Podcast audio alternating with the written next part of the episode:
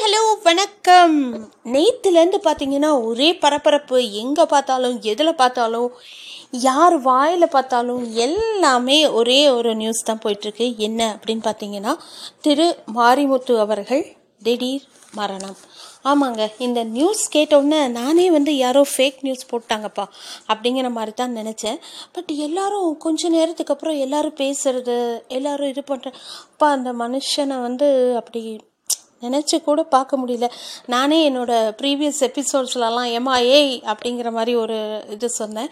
அதுக்கப்புறம் அவர் வந்து இந்த அப்பத்தாங்கிற கேரக்டரில் நடிக்கிறவங்கள வந்து ரொம்ப திட்டுறாரு. இந்த மாதிரியெல்லாம் சொன்னேன் இல்லைங்களா? ஸோ ஓவராலாக வந்து எல்லாருமே அதான் சொல்கிறாங்க அது மட்டும் இல்லாமல் அந்த மனுஷன் இறந்துருக்காரு. அதுக்குண்டான ஒரு மரியாதை கூட கொடுக்காம அந்த குடும்பத்தை போய் நை நை நைன்னு எல்லாரும் வந்து டார்ச்சர் பண்ணுறாங்க இது வந்து எந்த விதத்தில் சரி அப்படின்னு புரிஞ்சுக்க முடியல.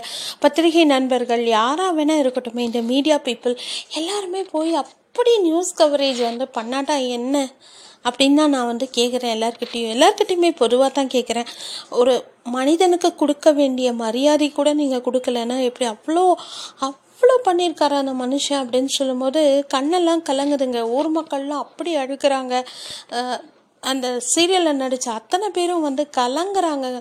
ஒரு ஒரு வில்லன் நடிகராக நடித்தவருக்கு இவ்வளோ ஒரு ஹீரோயிக் இமேஜ் ஒரு ஹீரோ இதானா கூட அவ்வளோ வந்து பண்ணுவாங்களான்னு தெரியல. பட் ஓவரால் வந்து ஒரு நல்ல மனிதர் நல்ல திறமையாளி அப்படின்னு தான் சொல்லணும்.